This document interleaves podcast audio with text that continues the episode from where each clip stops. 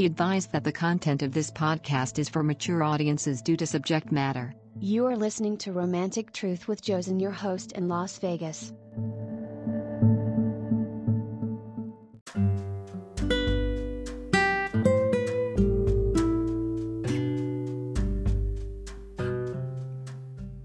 Hi everyone, Johnson with you here, Romantic Truth, Las Vegas. Hope everybody's doing well today.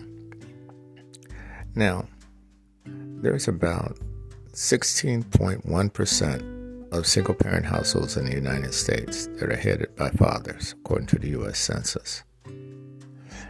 Now, this is an increase from the last time they pulled this statistic, where it was only 12.5% of households headed by single fathers. What does this mean? This means that a lot more women are giving up custody of their children for whatever reason. Other pursuits, they don't want to be tied down. And this, of course, is something that's rather strange in recent years. We talk a lot of times about the breakdown of the family in the United States, especially the African American family. Well, during the 90s, we saw a sea change in the way the family was structured, especially in the African American community. There's no doubt. We look at some of the factors that impacted it. The social programs had a definite impact with the requirements of the father being out of the home.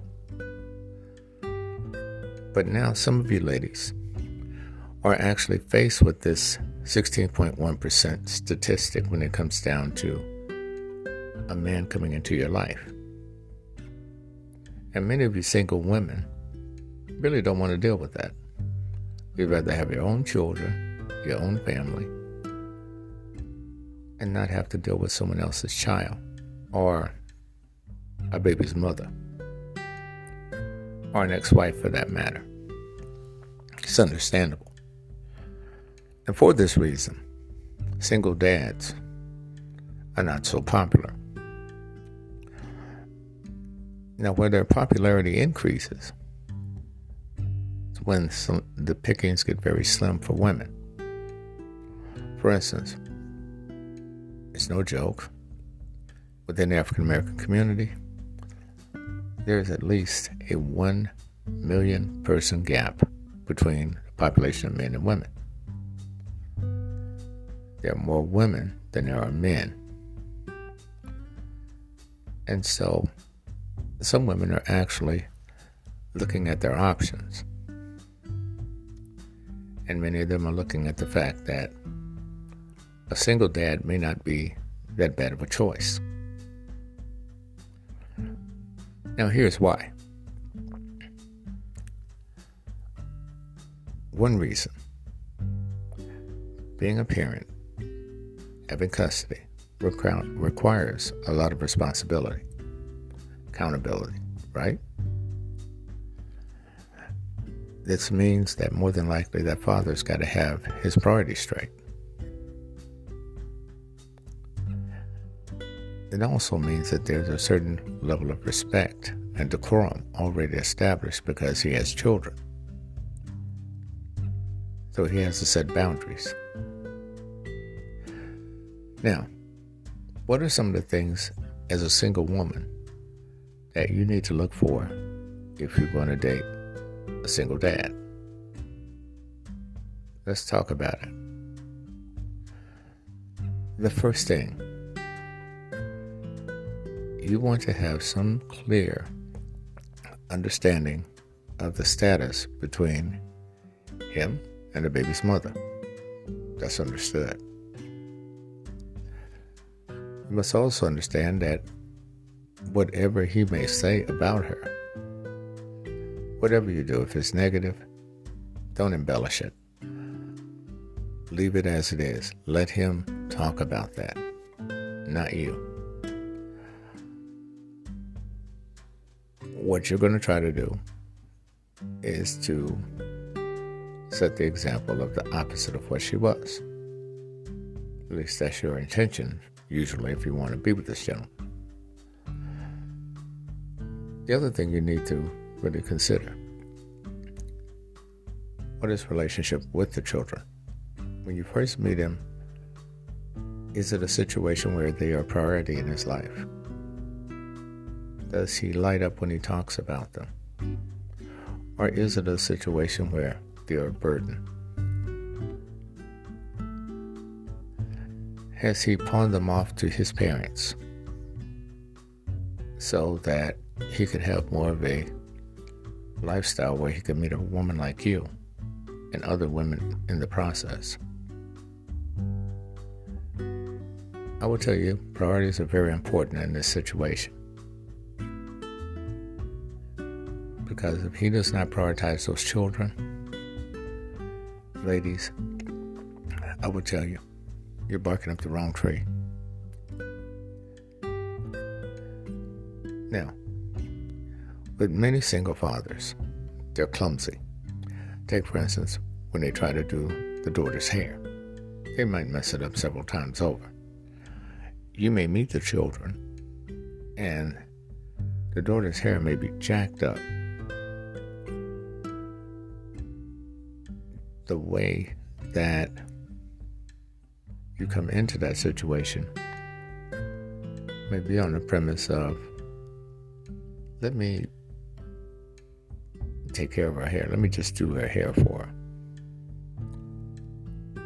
And for the first time, this child may have her hair done in a very long time, properly. Now, you don't want to negate the father's effort for trying but he's going to try to get it together. I had a friend of mine years ago that I worked with, and uh, he got custody of his two daughters. And we used to tease him because he would take off work early on Thursdays. And then he had to do it on Tuesday as well, about an hour early. And the reason being, he had to drive across town to a beauty salon where he was taking classes to learn how to do his daughter's hair. Their mother unfortunately passed away, so he was left with the children. And it even makes me uh, well up a bit when he told me about when his wife died.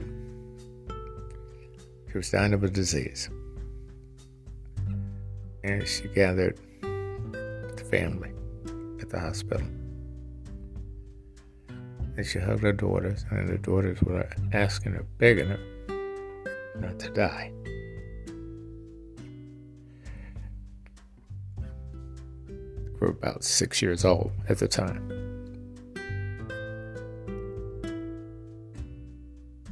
And one of her daughters got down on her knees and started praying, while the other clung on to her mother for dear life.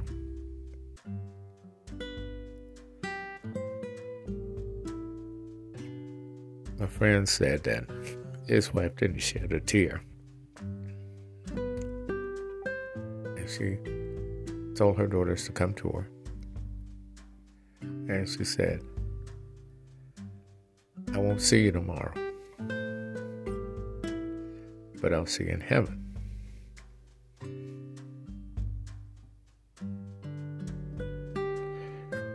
As true as she said it, she died that night.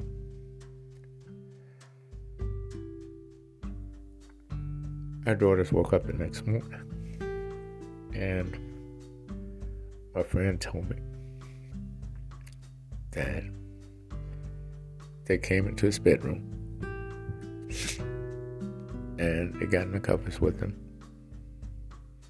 And they clung on so tight to him, he said that he thought he was going to lose circulation.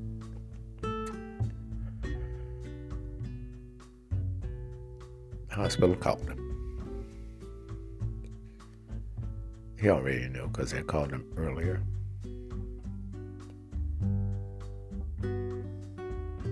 And the daughters clung onto him crying, saying that mommy's gone.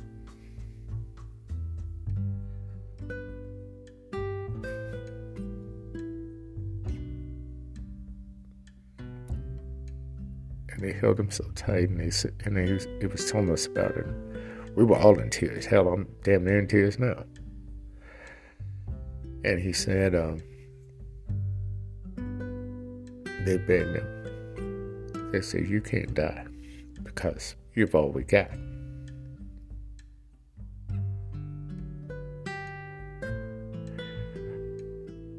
And he said it was very difficult because at the funeral, the daughters would not leave the side the casket.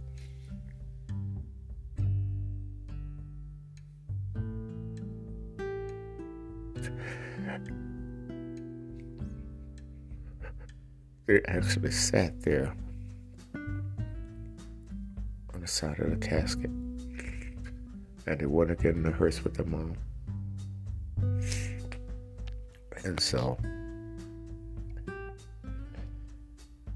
it's really tough for me to even talk about it because the way he described it, I mean, it brought us all to tears in the office.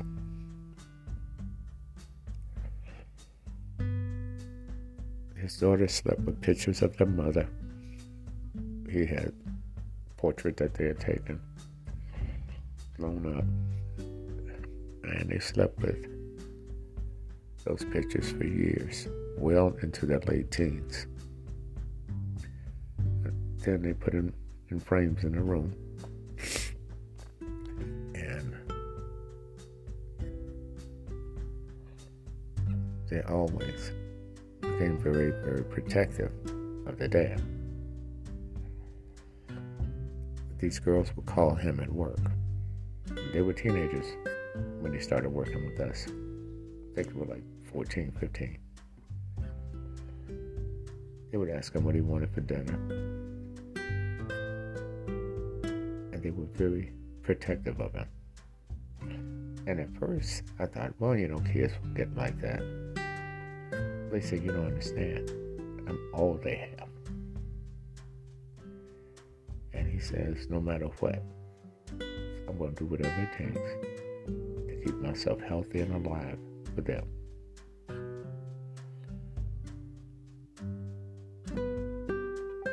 And he was very strict about the type of woman that he was thinking about dating.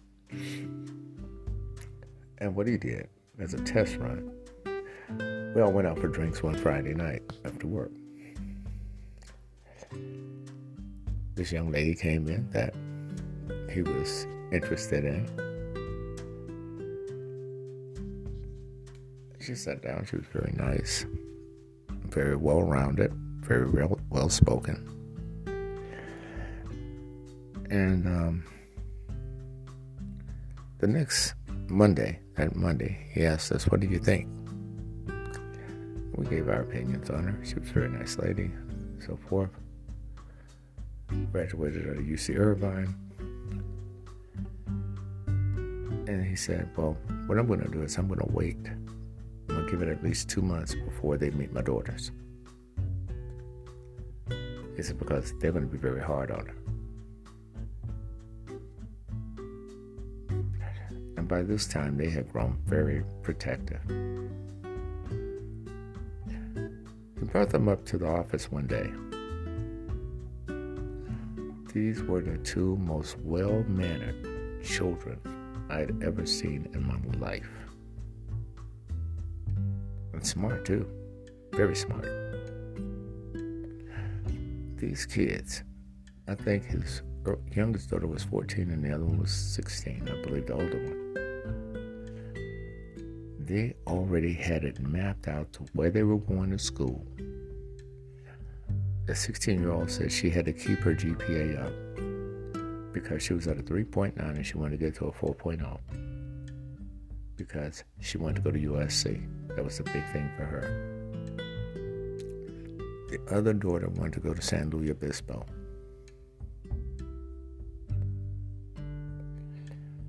They had their majors down. They knew every aspect of the courses they had to take. They had already got the catalogs from the universities they wanted to go to. I mean, these kids were on it. And the interesting thing was, he said he didn't have to do that. He didn't have to motivate them.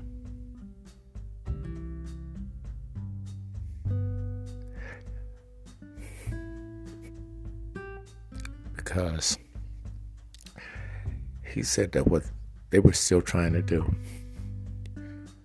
was to impress their mother and measure up to the standards G had set for them, the expectations.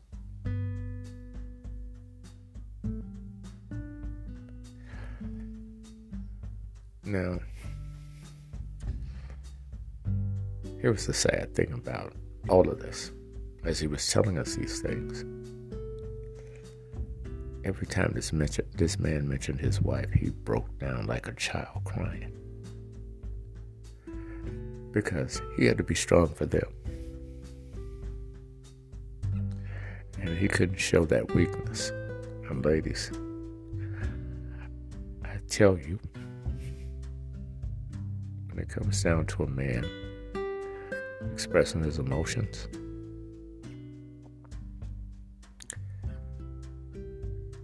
Sometimes he needs a break. Just like my friend and coworker needed a break.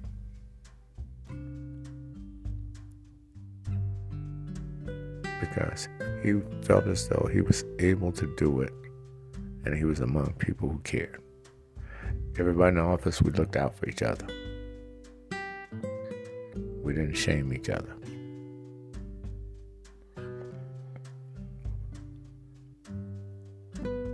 But one thing that I learned from him, and that was he was fortunate a very good relationship with a very good woman and they poured their energies into their children. Now, here's the thing that I will tell you, and I tried to get this gentleman on the show to tell the story.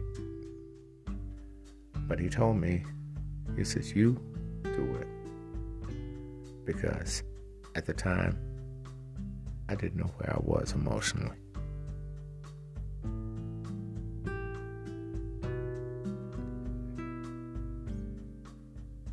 Well, here's the thing. When it comes down to you ladies really choosing a good man, some of you overlook single dads.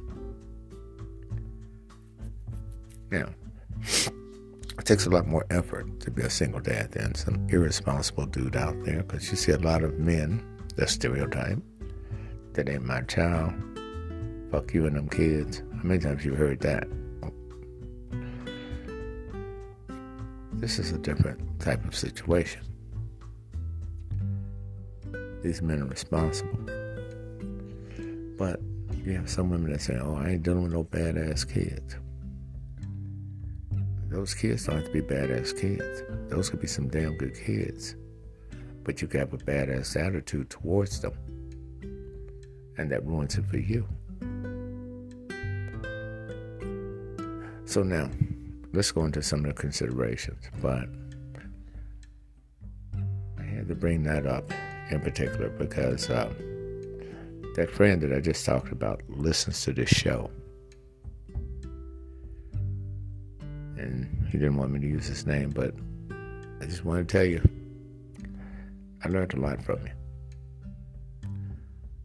I'm going to talk about the considerations right after this.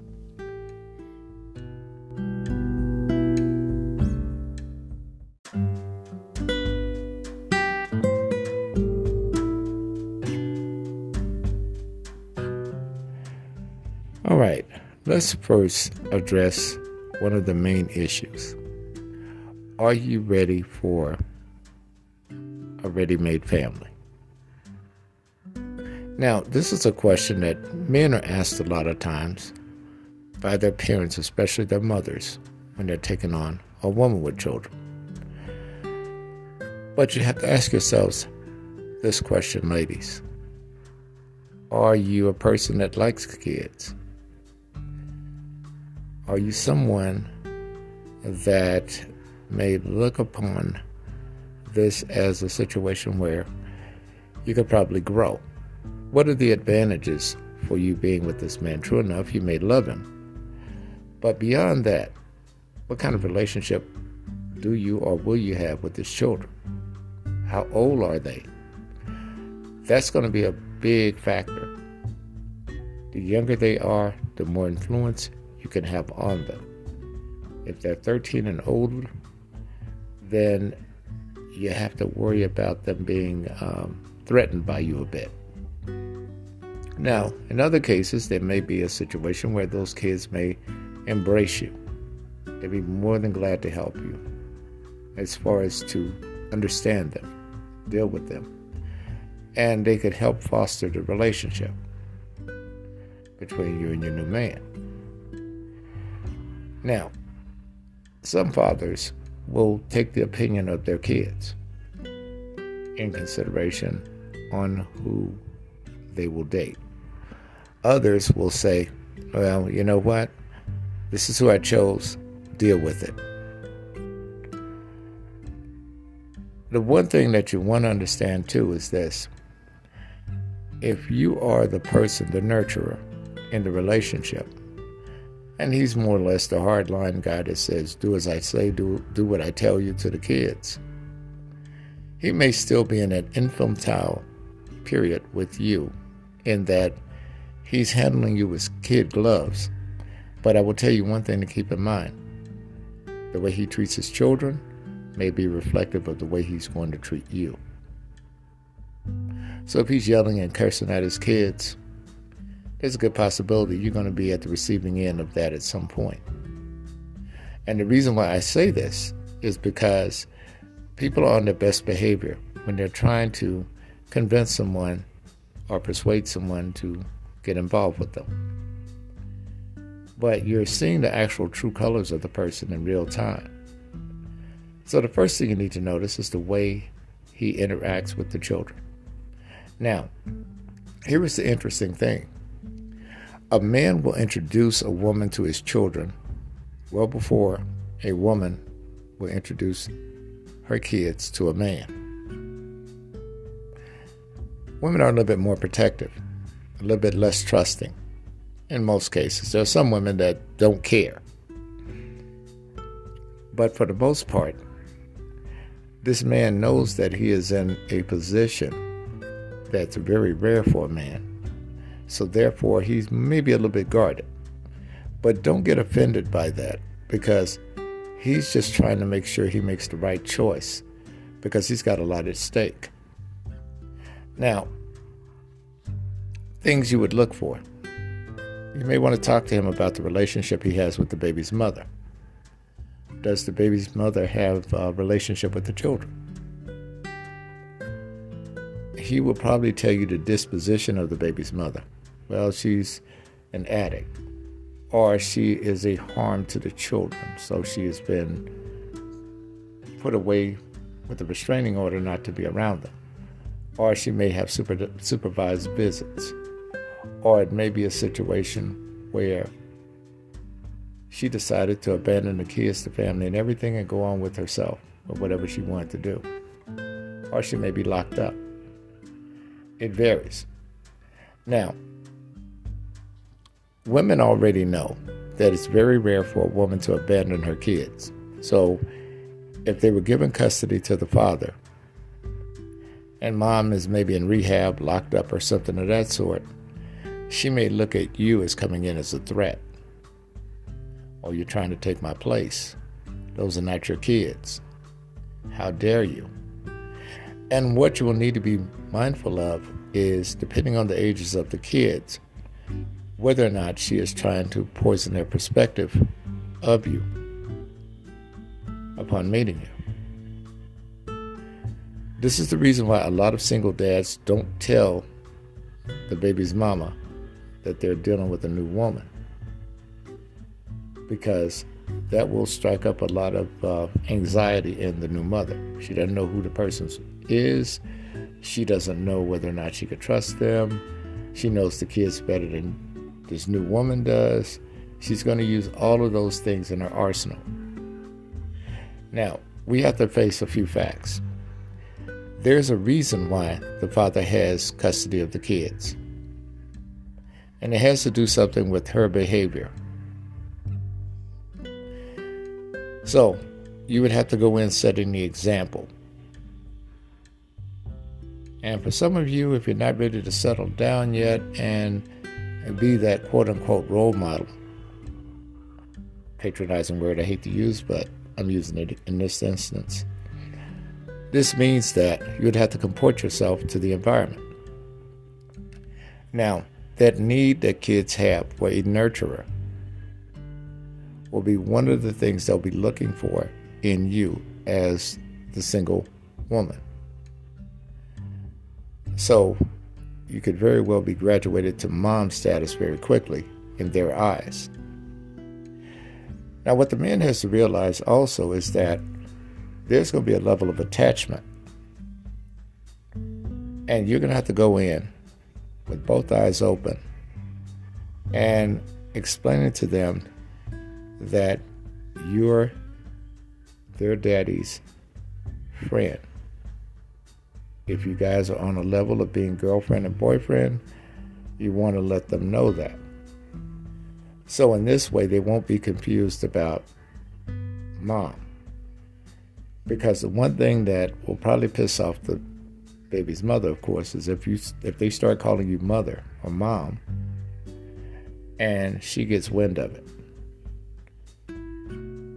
Usually, a woman will try to get custody back of her children.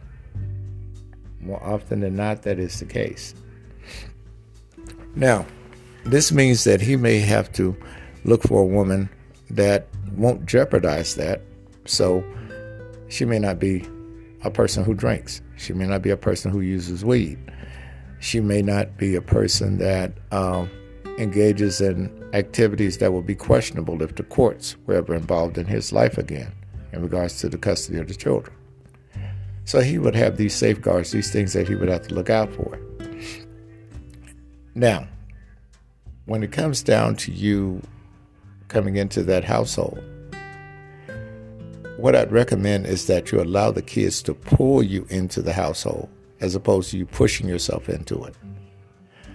Some women will go and they will, oh, your children, you know, you don't know anything. I'm the mom or I'm the lady of the house. Whatever I say goes that may not work so well for you.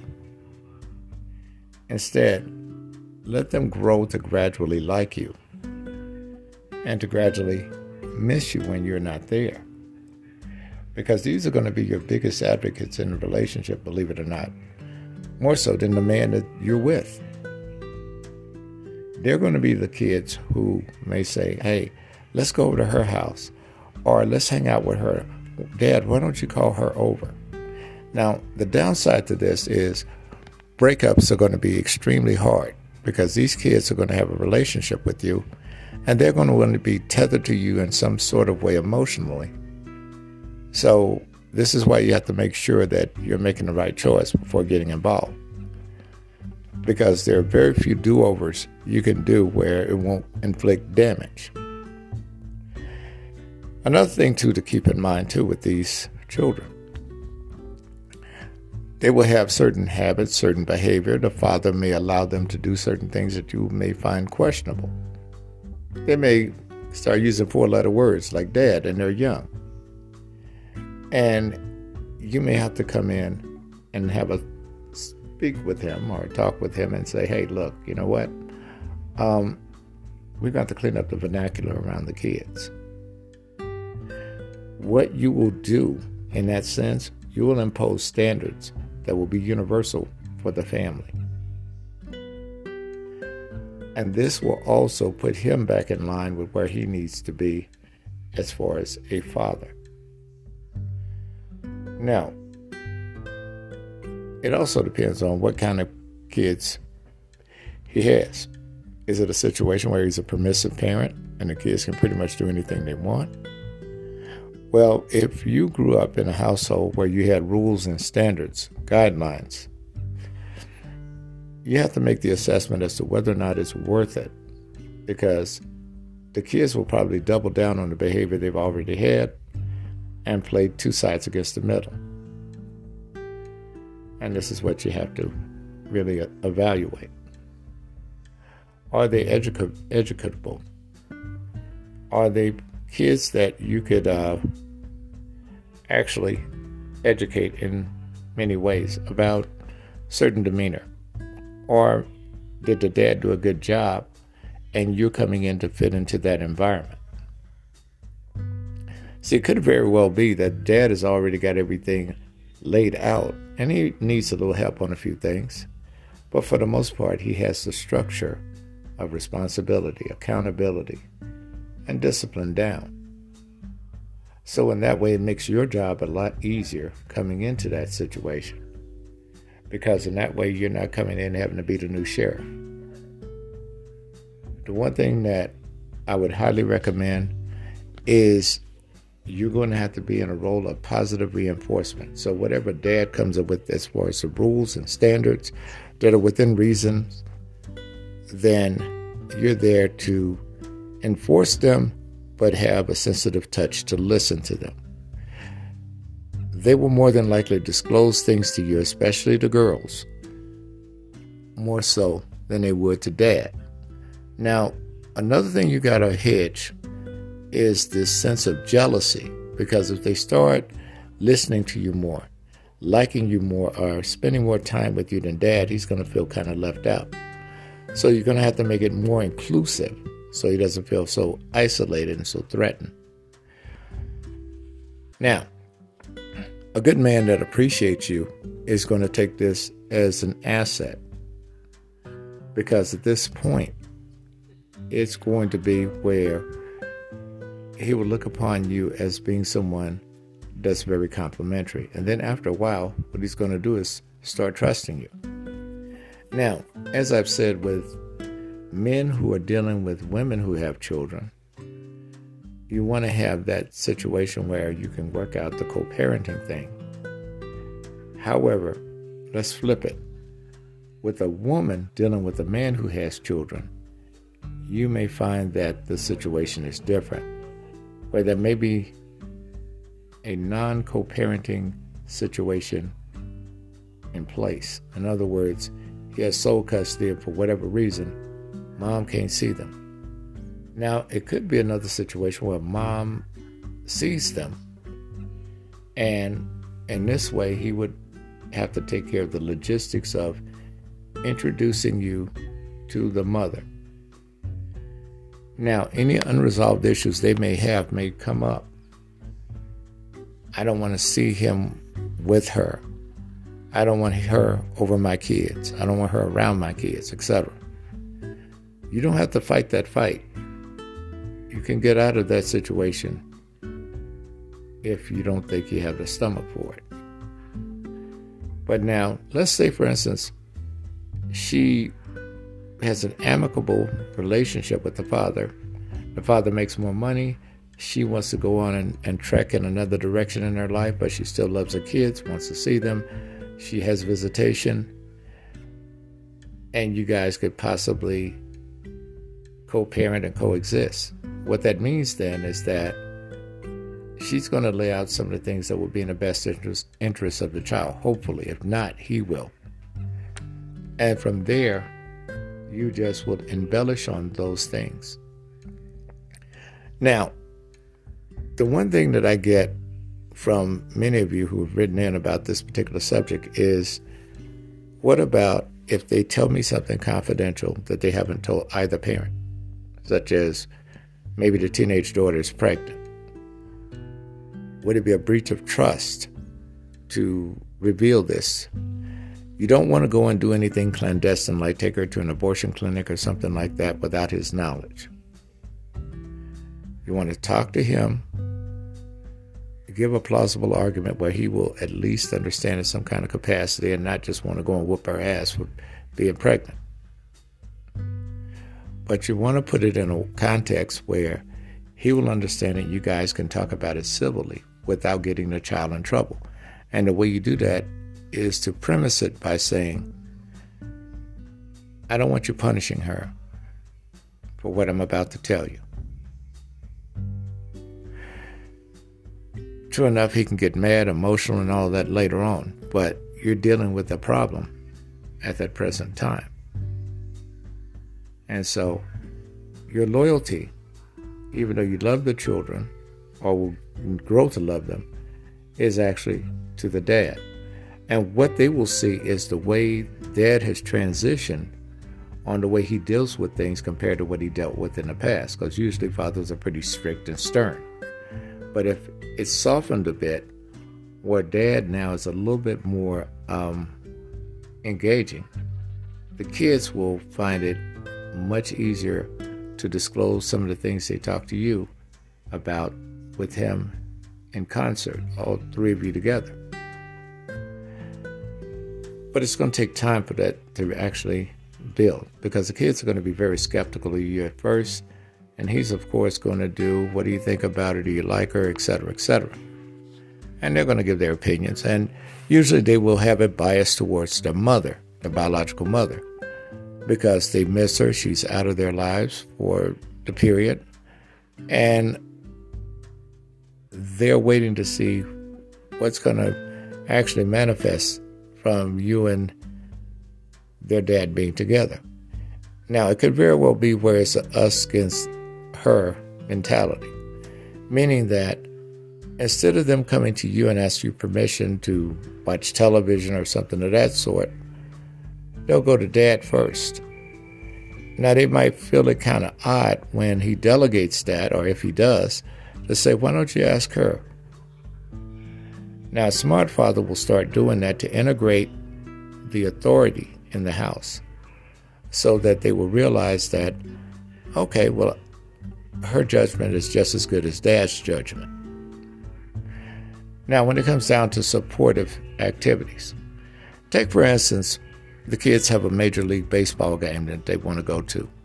Or it could be that they're participating in some sort of extracurricular activity.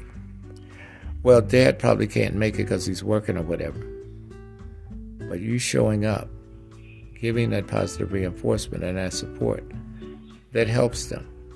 Because, see, the one thing they want to do is to be able to identify with you. And once they have done that, then what happens?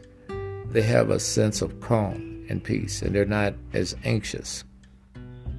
So at that point, what happens, they might slip up and call you mom. They might try to come up with a name for you. Now, some women will say, just call me by my first name. Well, what you could do with them is say, okay, I'm going to let you guys give me a name. Let's work on that together. That's a building block for the two of you. And so they come up with a name, Mommy 2, or something of that sort. Then they present that to their father, and it's something that the three, the uh, group of you created.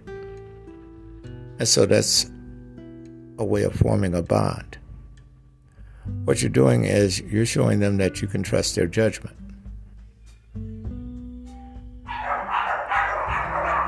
And ladies and gentlemen, that was the doorbell.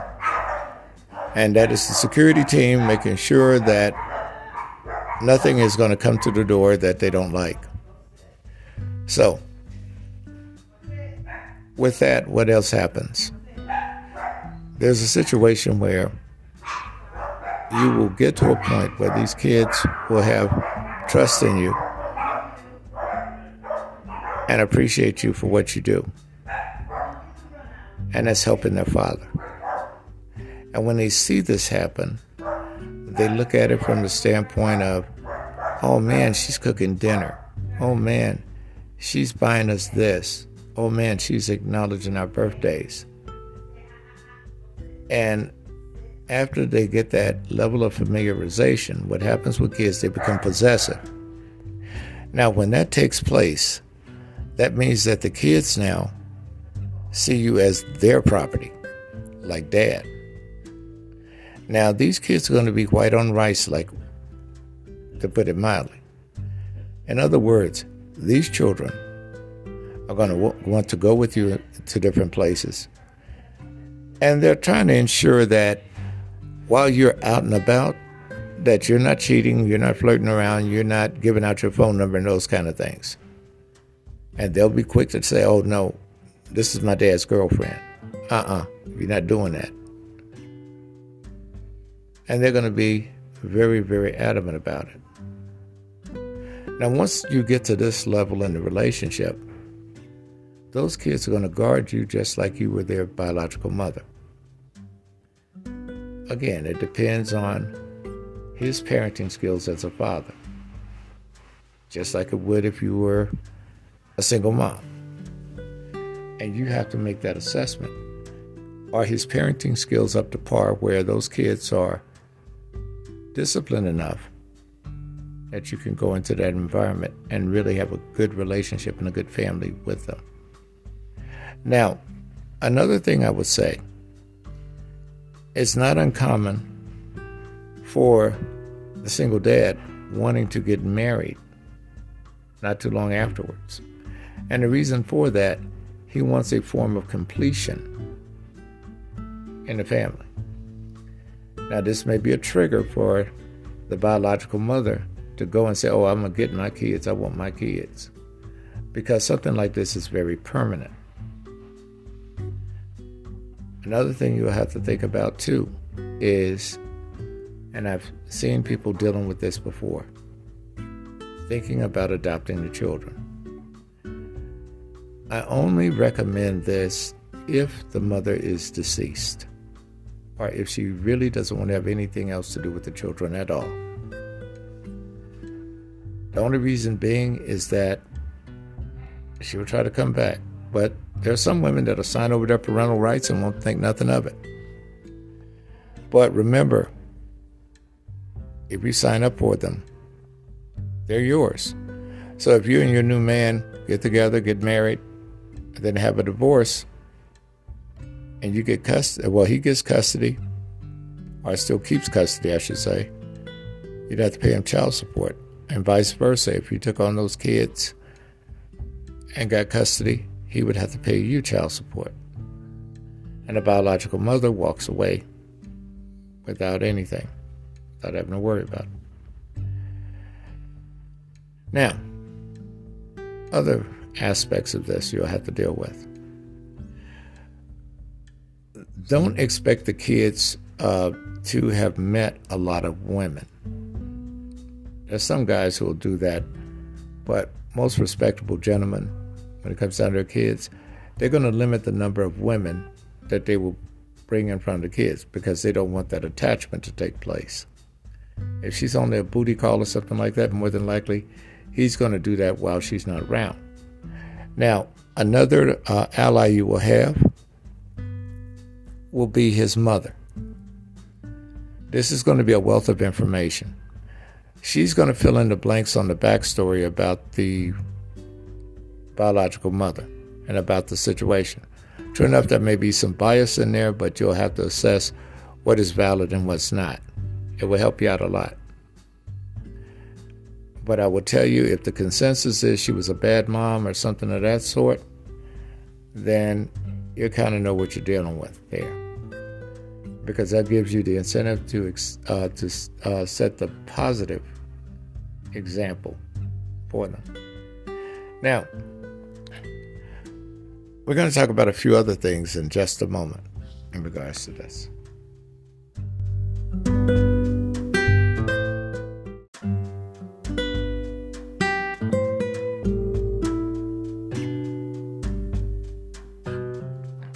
Sorry about the security team there, folks, in the last segment, but you know, they get excited.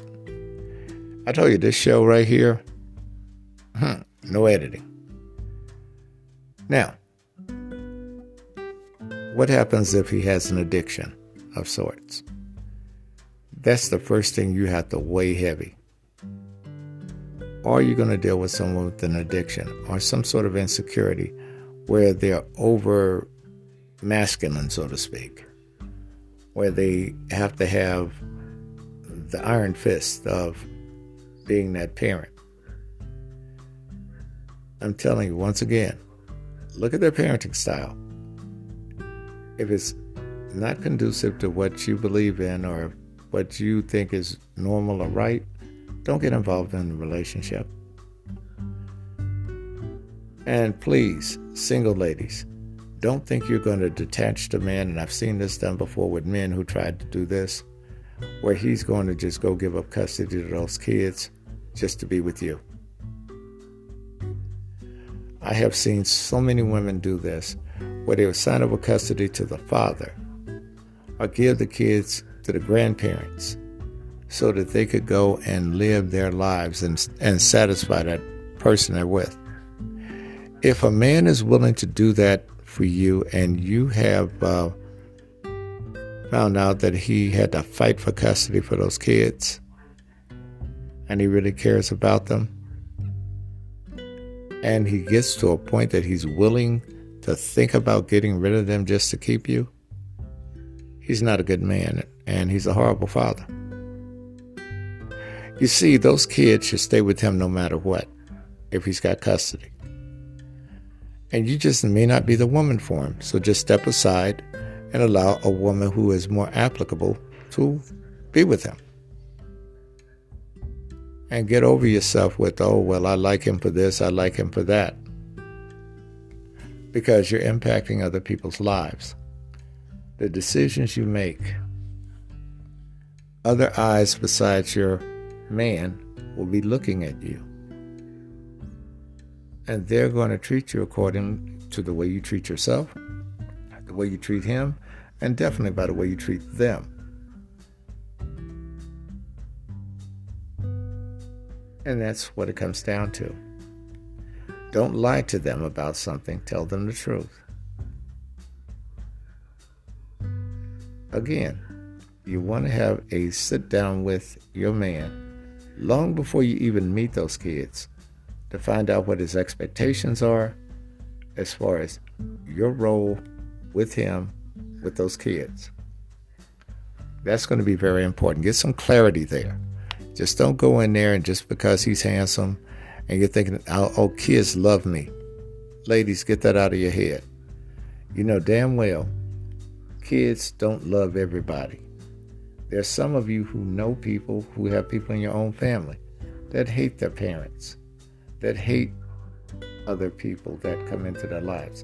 There'll be some that may not like you altogether. And you know what? Don't try to force it. You don't have to be there. There was one show on the Discovery ID channel I was watching where this lady met this man. They got together, they got married. Things went well for a couple of years, but they had a son. Well, he had a son that was still upset because his mother passed away. And so he took it out on this new woman. And eventually he tried to kill this woman several times. As a result, if you are not liked by one of those kids and you try your best to be yourself and they're not feeling it, you need to walk away. Don't try to stand there, fight, try to convert them, don't try to change them. There are more men out there for you than that one. He's just got to find someone who's going to fit the mold for him. And it may not be you.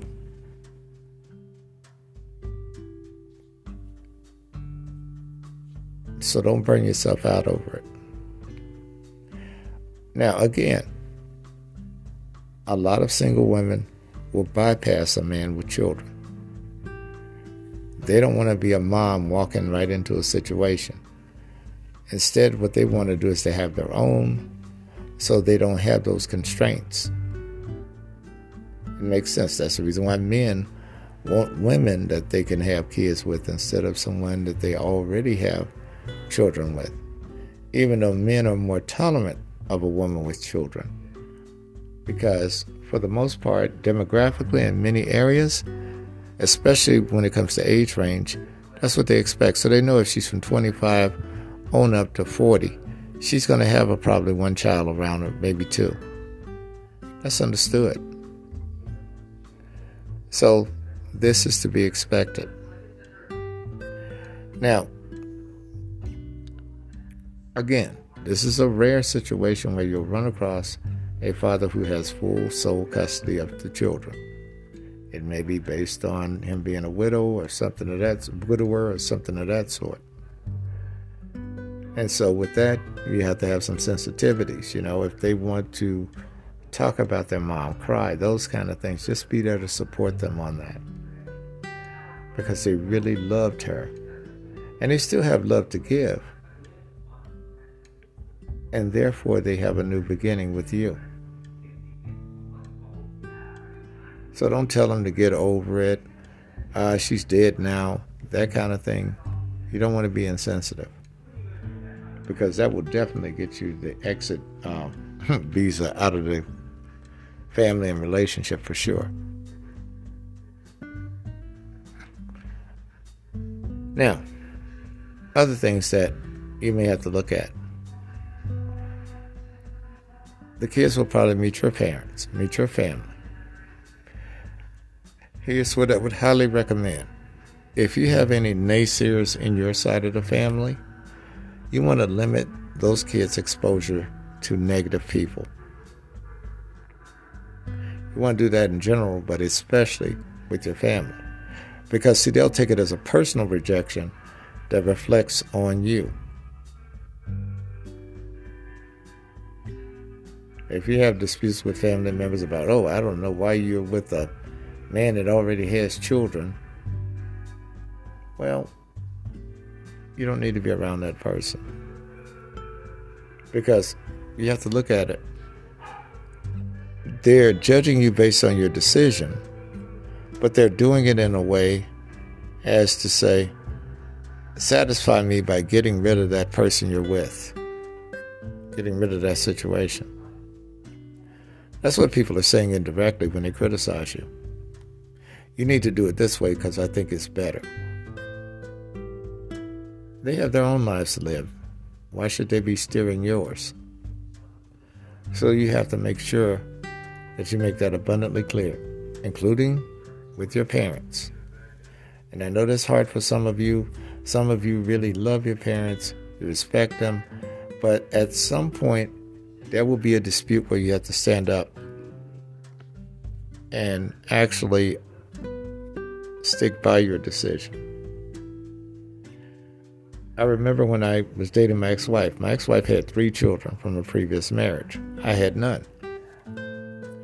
And my mother was, you know, telling me, I don't think this would be a wise idea. I don't think you should do it, etc., etc. And I listened to her, but I told her, I said, well, I will own the mistake that I make if I make one. I said, I'm going to talk to her thoroughly about it and it will be me, and I will never come to you with any problems. And I kept my word on that. So the problems I had to deal with in that marriage stayed between my wife, my ex wife, and I. And my mother respected me more afterwards. Because she told me one day, she said, even though I love you and you love me. You did not yield from a decision you made, and I appreciate that. You did not just cave in.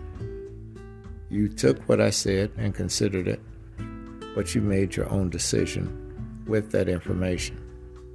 And it didn't come out as the way I saw it, but the thing is, is that you survived it because you hung in there you did what you were supposed to do. You stuck by the decision you made. And that's what we have to do in relationships. And sometimes it's a tough call when we know that we might not have uh, made a good choice, but you have to stick by it. Because after all, it was you that made that decision. Now, the other thing, too, to keep in mind including them on plans. Like, for instance, you guys are planning on going on vacation as a family. Include them in it. Hey, kids, guess what? We're taking you to Disneyland. And you guys go.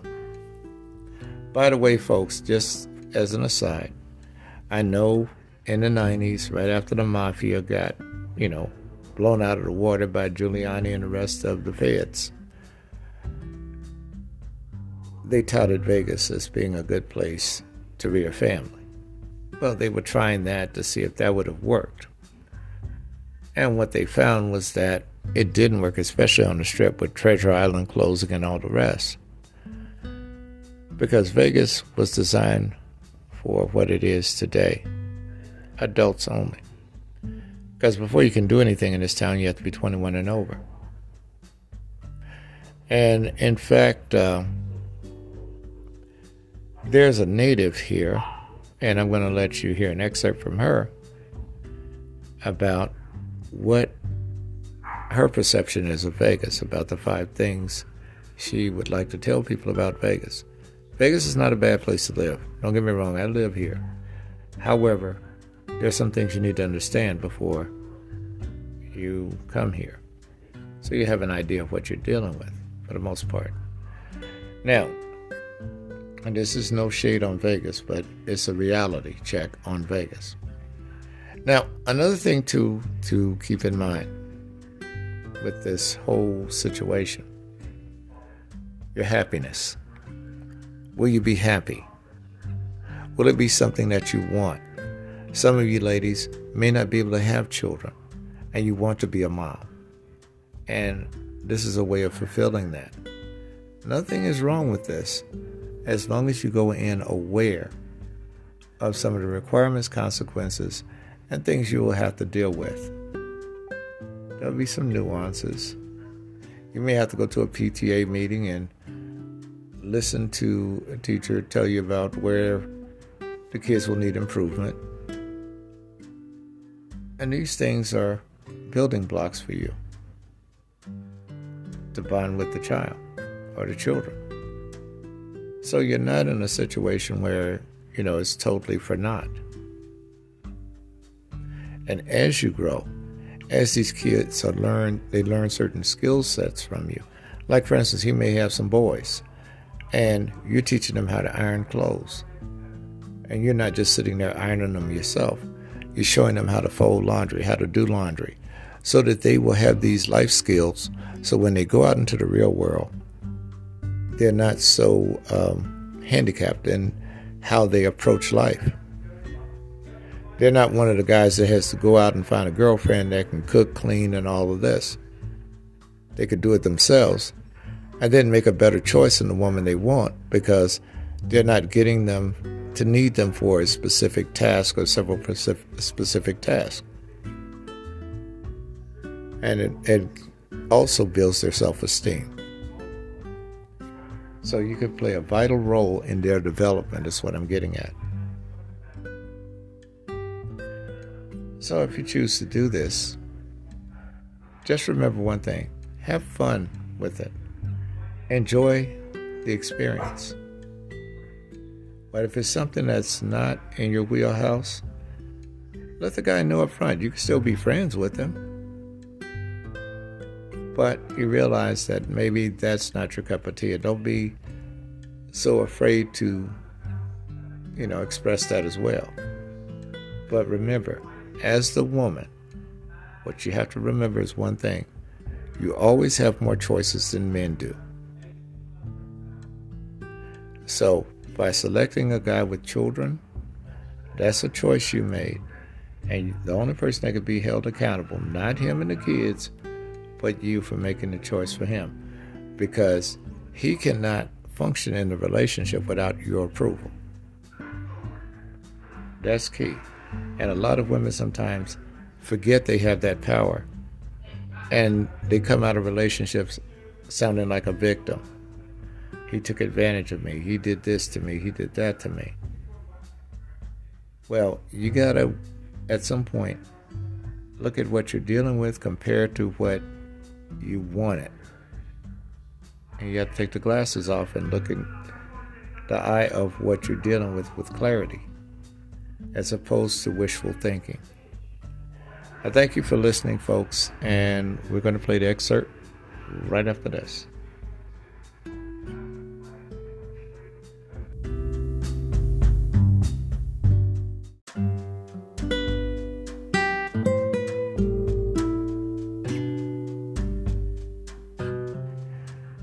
Now, when it comes down to being a single woman, and we're talking about, in this case, a woman without any children of her own, you may make some brownie points by cooking dinner, uh, making sure you're helping them with their homework, things of that nature. That will create a closer bond. That will help. Now, if you're a woman who has children and you meet a man who has children as well, you also can really work together. But the thing is, you will actually allow the kids to take the lead as far as whether or not they can get along with each other. If they're small, they may play with each other. And the reason being is that smaller kids, they don't have the variables that we have as we mature. Take, for instance, teenagers and so forth, where now some of the personality traits have kind of developed and they may not like someone because of this or that. When it comes down to kids, they usually like to play together and they'll figure it out. But the thing is, you want to notice how they interact with each other. And the one thing that I will tell you that needs to take place on both sides no child should be favored over the other one. And that is key. They both both groups should feel as though they're integrated. Where they're actually responsible for each other, they look out for each other. I know this is easier said than done because, you know, different exposures, different upbringing, different backgrounds, all these things will have an impact. But this is where you're headed, this is what you're trying to do. Now, if they're teenagers, you may be dealing with something on a different level depending on their ages. Take, for instance, you're a lady and you have a son.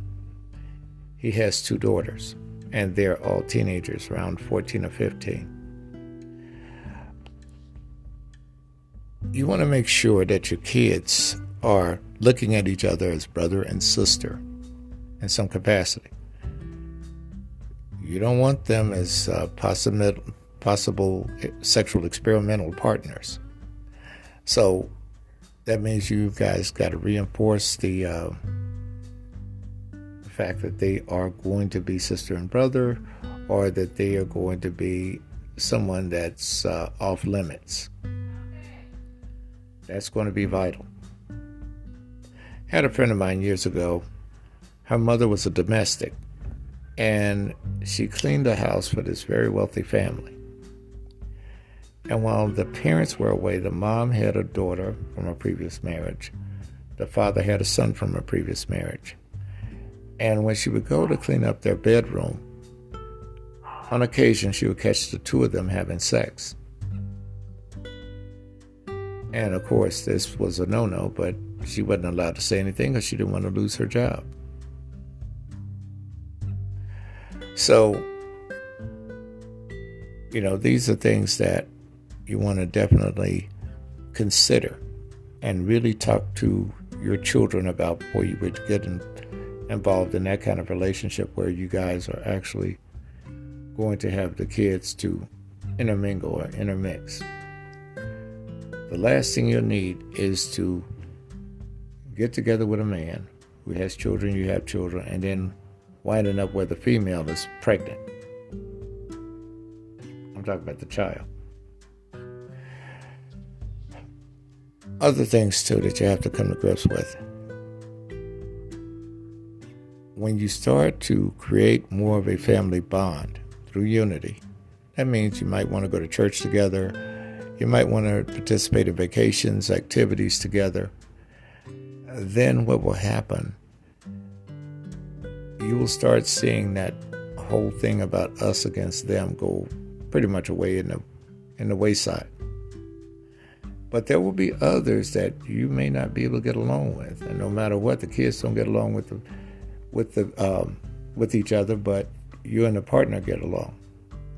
And a lot of times, what will happen in situations like these, the parents may still see each other, but without the kids being involved or engaged in the situation. They may still have separate residences, those kind of things, and wait until the kids are old enough to be on their own before they decide to go on and get together, as far as cohabitation and that kind of thing.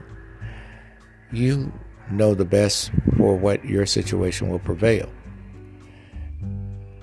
Now, other things that may be problematic. Think, for instance, you do have a child, and the child has a baby's father, of course. You may want to talk to that baby's father about, um, if you can, about you going into another relationship with, and you're not asking permission. What you're doing here is you're trying to get clarification where he will know the man that these kids will be around. He will also know about the children this man has. So, in that way, it's not a situation where he's just in the dark, not knowing who the children are exposed to. Now, he may have questions about the baby's mama, that kind of thing. And you know, I'll leave it to your discretion to whatever you would disclose about that. But I wouldn't say disclose everything because the reason being is that certain things that don't really pertain to you and your child, in that sense, may only be associated with them. Now, what this means also, and this is another sticking point. Take for instance the baby mother, uh, the mother of his of the guy that you're with's children. Take for instance, they have um, she may have an interest in having them come over, and she might invite your child also. You want to have the understanding that that child is not to be alienated. They're to be treated as a group. And we see this sometimes when, and I've seen this before, where a woman was dating a man who had children. And she had two. And she had a baby daddy. Well, the baby's daddy would only come over when she had the kids all the kids, including a new man's kids, with her. He would only come over like take for instance Christmas, and he would only buy gifts for his kids. One thing I will tell you: if you're going to give gifts to one, give them to all. Kids pick up on that. Don't treat them like they're in the foster care system, like some of these parents do. A young lady I was with years ago told me what would happen when the foster parents favored one over the other, and how they would give some of the nicer clothes to the ones they liked, and of course, give the lesser desirable clothes to the ones they didn't. And so that created an inferiority complex. And this is what you want to avoid. You don't want to be the bearer of bad news with that. You want them to always feel as though they are doing well with you and that you are with them by the positive reinforcement that they're going to yield to you by appreciating what you've done. Now, here is the other thing. Take, for instance, the mother does have a role in the kid's life, but she's decided to be with someone else. And you're with the man with the children. And take, for instance, there's an event. We'll say his son is playing in Little League. Well, don't look at it as a threat. If the mom shows up with her new man, you show up as well as the father to support the child and his siblings are there and your children are there, Because the one thing that you have to realize is this the more support a child has, the less anxiety they have. And now they're trying to not only impress oh, the generic set of parents, they're also trying to impress you. And these things help because it makes it much easier for you to blend in and fit in. And there are going to be differences, there are going to be problems. Uh, sleeping arrangements—you've got to work that out with the kids as far as who's going to have a bunk bed, that kind of thing. Um, but through it all, as long as you two, as parents, are setting the example, things will work. The one thing that I would suggest never to argue in front of the children. If you have a dispute, maybe go out in the car and talk about it. Don't yell at each other. Don't swear at each other. Don't curse each other out. Because then the kids are going to definitely start picking sides. And you'll have your child in there trying to defend you against the other kids or starting a fight that doesn't need to take place. So you want to keep your disputes outside of the purview of the children because that helps a lot. And that's even if you're in a regular situation with a partner. These are things that will help you along the way because a lot of you young people, especially, may not be aware of these things that you are involving yourselves in. Now, another thing that I will tell you that could be problematic. Take, for instance, he may have temporary custody. If he has temporary custody, understand a couple of things. He may be going back to court, shelling out more money to attorneys in order to get that situation straight. Are you willing to deal with that if that's the case? He may have the kids, but he may not have full parental, uh, you know, status. So he may have the kids for 90 days out of the year, for instance. And uh, with that, it'll be less threatening for sure. But one of the things you would have to watch is how much of influence, if there's a negative influence, does the biological mother have over him and over the children. So you want to make sure that you keep these things as an added footnote to understand, because that will be very important. Now, a couple of other things that are going to change. You being a single person, or even you with a child, you already know what your budget is. And what you're doing is you're going into a situation where combined, the two of you will make more than you would by yourself, which is a good thing. But you still want to keep your costs within moderation for the whole family so that you're not going out buying your daughter Prada while, you, while his kids are going to Walmart. You don't want the nepotism thing. You don't want the favoritism thing. You want to have it balanced so that the two of you will be on the same page. The one thing that you do not want to have happen, and I've seen this happen also, well, one child is treated better than the other. Don't start that. Please don't. Now, there'll be certain situations such as uh, you might have he might have one child with special needs one that has a special diet one that's allergic to peanut butter and all these things and allergies. You want to find these things out so you be sensitive to them and so that you could better understand and work around those problems.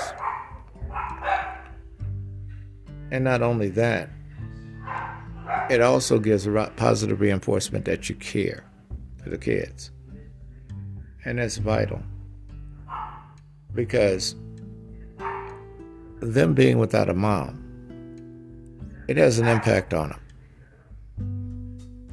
the nurturing that you'll bring, the education that you'll bring, the example that you'll set, all these things will matter. They will matter greatly. And one thing to keep in mind, if nothing else, you have to be true to yourself before you can be true to anyone else. More in a moment.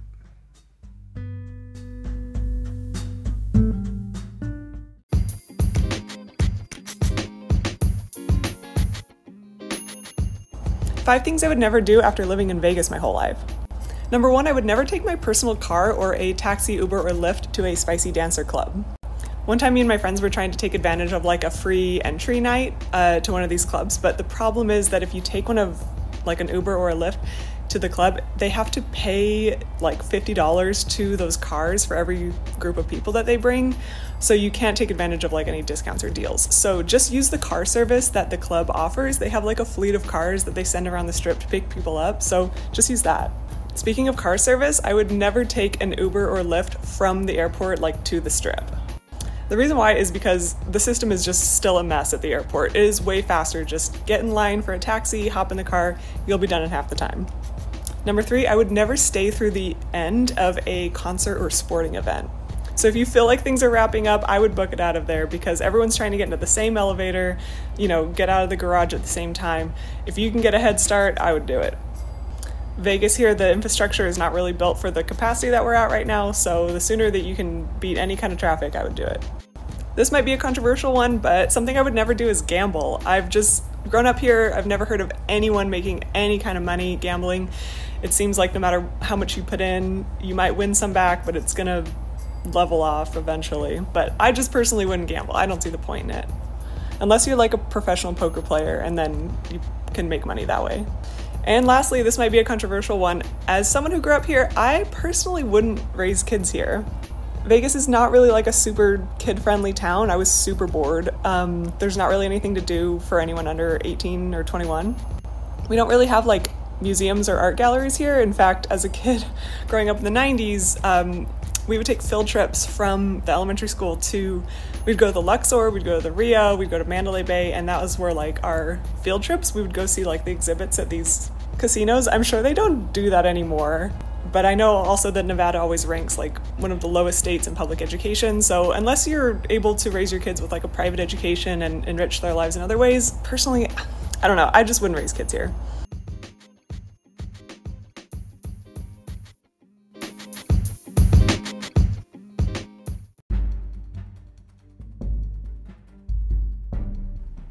I would like to personally thank you for listening to Romantic Truth. You may follow us on Facebook.com backslash Romantic Truth. You may ask your friends to subscribe to Anchor.fm backslash Romantic Truth, or you can leave us a message at Anchor.fm backslash Romantic Truth backslash message. You may contact us through email at romantictruthpodcast at gmail.com. Take care.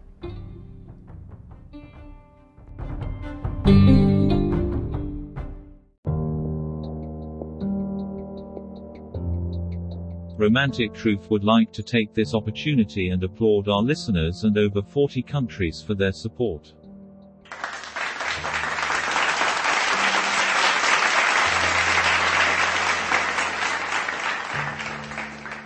If you need someone to talk to in regards to help, you may contact the National Suicide Prevention Lifeline at 800 273 8255, available 24 hours. All correspondences read on the show have been pre-screened and pre-approved by the submitter to be aired on the show. The views and opinions of this podcast does not reflect those of Romantic Truth, Anchor, Spotify, or any of its affiliates. The opinions expressed are solely those of the host and guests, and should not be deemed as professional guidance, advice, or a professional practice.